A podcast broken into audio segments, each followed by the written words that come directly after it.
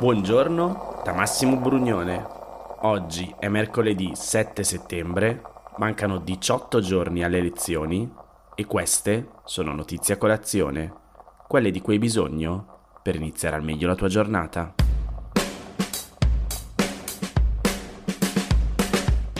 Chi racconta un'altra storia? Chi oggi racconta che votando per loro torna Draghi? Chi racconta che votando per loro cambia il segno della politica italiana sta raccontando una cosa non vera. Votando per le liste che sono attorno alla nostra coalizione si aiuta semplicemente il centrodestra.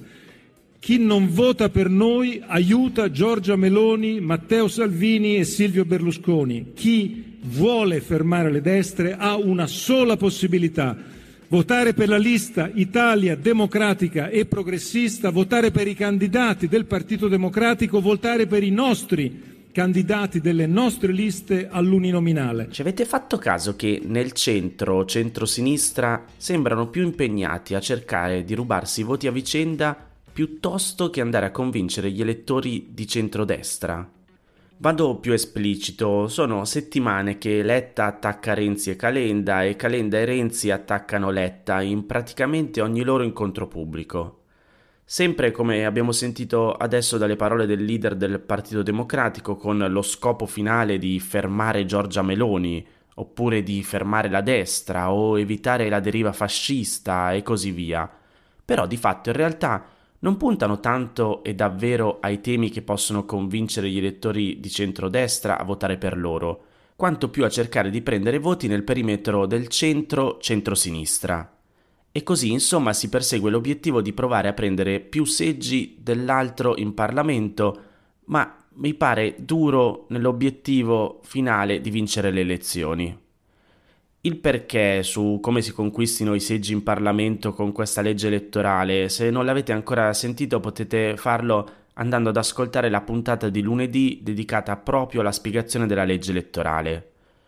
Comunque, Aletta risponde a distanza Matteo Renzi, che ieri ha tenuto il suo comizio a Milano. L'unico che sta facendo campagna elettorale a tempo pieno per la destra si chiama Enrico Letta.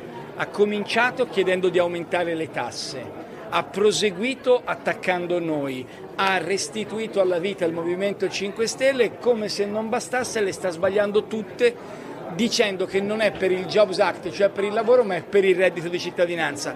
L'unico modo per fermare la cavalcata del, della destra in queste elezioni è che Enrico Letta smetta di fare campagna elettorale per loro. Io dal punto di vista nostro non ho che da dire che il voto a Calenda Azione Italia Viva è l'unico voto utile di queste elezioni. C'era anche Beppe Sala ieri all'iniziativa del Terzo Polo in cui è intervenuto Matteo Renzi e a chi gli ha chiesto come mai fosse lì, da scaltro sindaco di Milano, di fatto ha risposto sono il sindaco di Milano, se leader politici che vengono qui mi invitano, io vado. Però poi un messaggio al centro, centro-sinistra, alla fine l'ha mandato. Partecipato a un momento programmatico con Fratelli d'Italia, non c'è nulla di strano che io sia qui. Giovedì sera, per esempio, incontrerò Ilaria Cucchi e Rob Demat, anzi, da, da, un certo punto, da un certo punto di vista mi fa piacere che chi viene a Milano si ricorda del vecchio, del vecchio sindaco e gli chiedono di partecipare a, a, un dibattito democratico in preparazione delle elezioni. Io poi vado ovunque, dico le mie idee con rispetto, porto avanti la mia linea, però non ho nessun problema a essere qua, anzi. Mi piacerebbe sentire una... due cose, diciamo. La prima, l'ancoraggio di questa forza politica nell'albero del centro-sinistra, al di là che questa legge elettorale è quella che è. La seconda, e lo ricorderò nel discorso, la volontà di essere riformisti sul serio perché di riforme c'è, c'è, molto bisogno. Dopodiché, se teniamo il focus di questo inizio di puntata nel capire chi cerca di fatto di accaparrarsi i voti di coloro che stanno al centro, perché questo fanno Calenda e Renzi e questi sono i voti che vorrebbe rubargli Letta, è interessante sentire Antonio Tajani, leader di Forza Italia, perché lui dice l'unico centro siamo noi che viene da chiedersi, ok, Ma allora che ci fate in coalizione con i partiti di destra e estrema destra come Lega e Fratelli d'Italia?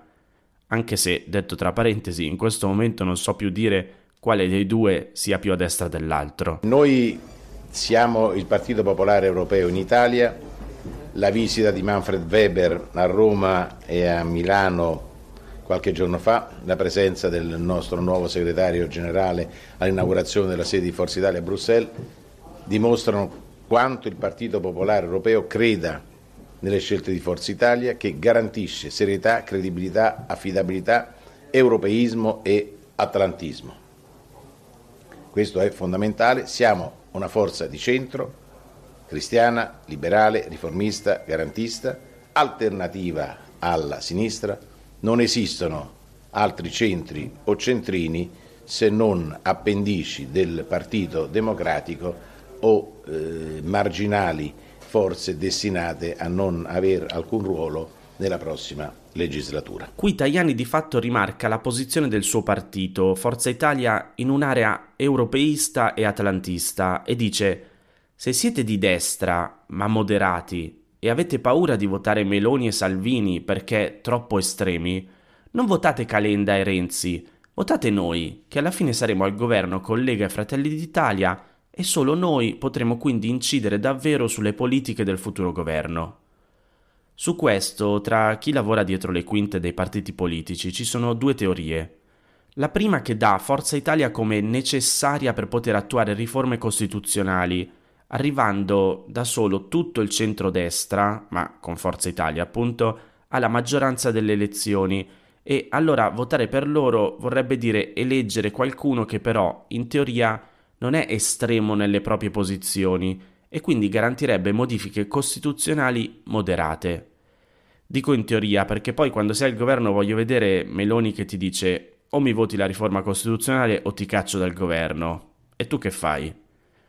Comunque, la seconda ipotesi è che invece il risultato di Forza Italia sia irrilevante, perché Lega e Fratelli d'Italia potrebbero arrivare da soli alla maggioranza e i voti del partito di Berlusconi non sarebbero però sufficienti a superare i due terzi necessari per cambiare la Costituzione. E a questo punto c'è già chi parla di Forza Italia che si staccherebbe e potrebbe unirsi al terzo polo per fare un gruppo parlamentare più forte e di peso. Ma comunque per ora sono tutte ipotesi e chiacchiere. A decidere davvero sarete voi, saremo noi, con il nostro voto.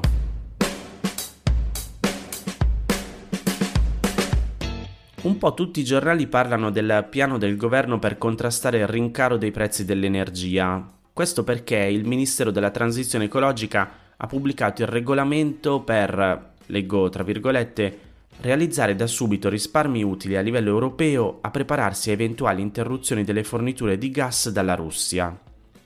Andrea Pira su Milano Finanza spiega che da ottobre nei condomini e negli edifici pubblici i termosifoni saranno accesi per un'ora in meno e dovranno essere abbassati di un grado, da 20 a 19. Per le attività industriali e artigianali la temperatura dovrà essere di 17 gradi, con 2 gradi di tolleranza in più o in meno, mentre ci saranno 15 giorni in meno di riscaldamento nel settore domestico, quindi nelle nostre case, posticipando di 8 giorni la data di inizio e anticipando di 7 giorni la data di fine esercizio diminuirà anche di un'ora la durata giornaliera di accensione.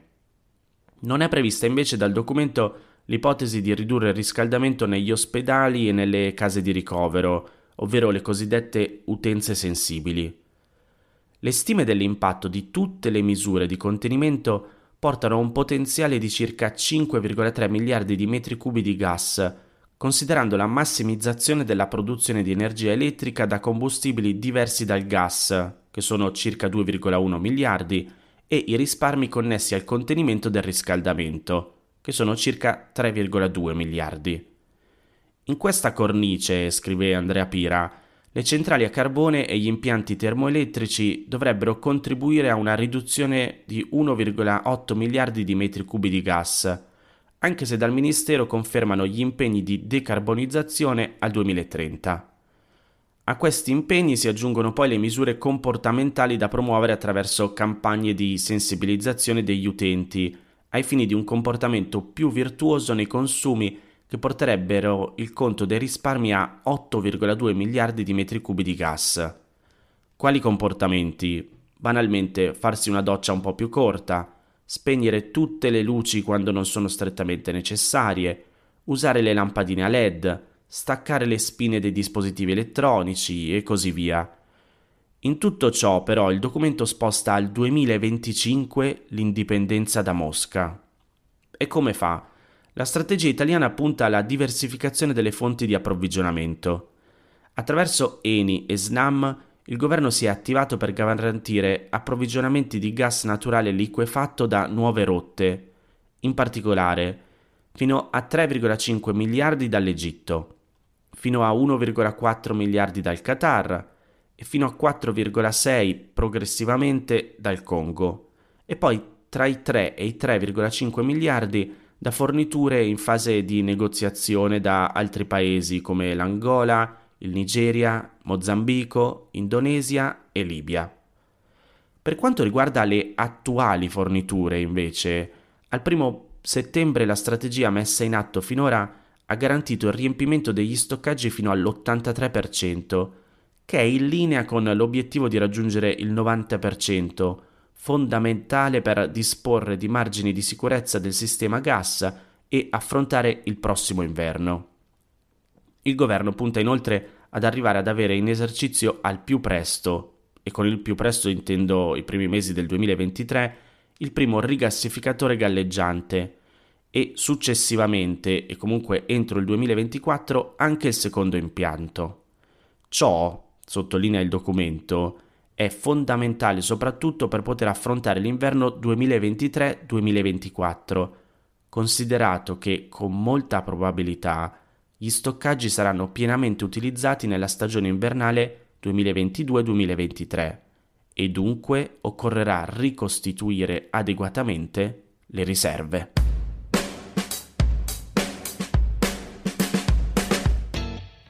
Senza drastiche modifiche ai loro piani di transizione, gli stati con le economie più avanzate contribuiranno a una crescita globale delle temperature di 2,7 gradi.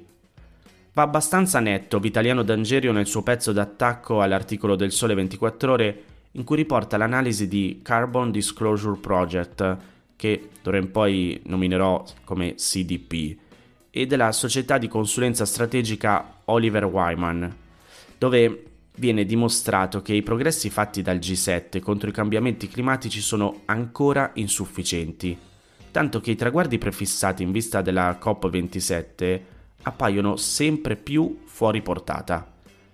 Senza drastiche modifiche ai loro piani di transizione, gli stati con le economie più avanzate contribuiranno a una crescita globale delle temperature di 2,7 gradi.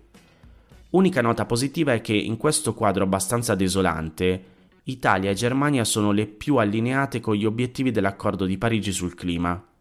Leggo dal report. Le emissioni collettive di Germania e Italia porterebbero a un aumento del surriscaldamento globale di appena, appena è tra virgolette, perché comunque è 2,2 gradi centigradi. Anche loro devono migliorare dunque in base ai dati di CDP Wyman. Allo stesso tempo però fanno meglio di Francia 2,3 gradi, Regno Unito 2,6 e Stati Uniti 2,8 gradi centigradi. C'è però una differenza da segnalare tra Germania e Italia. Le aziende tedesche utilizzano in larga maggioranza, cioè il 76%, la certificazione Science Based Targets, in acronimo SBTI, per le loro emissioni di CO2. SBTI è lo standard maggiormente richiesto dal mercato e Berlino supera Roma in questo ambito. Allo stesso tempo però l'Italia fa meglio della Germania in tema di trasparenza.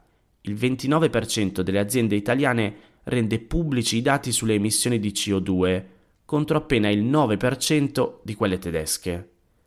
Se vi state chiedendo chi fa peggio, l'economia meno allineata ai parametri dell'accordo di Parigi è quella canadese, dove appena il 4% delle aziende utilizza la certificazione SBTI. CDP e Oliver Wyman fanno poi anche un confronto continentale in termini di CO2 e temperature E qui, come Europa, possiamo andare orgogliosi. Viene infatti segnalata la sovraperformance delle società europee rispetto a quelle nordamericane e asiatiche in tutti i settori. Ad esempio, relativamente alla produzione di energia, l'Europa registra un livello di surriscaldamento di 1,9 gradi centigradi rispetto ai 2,1 delle aziende nordamericane e ai 3 di quelle asiatiche.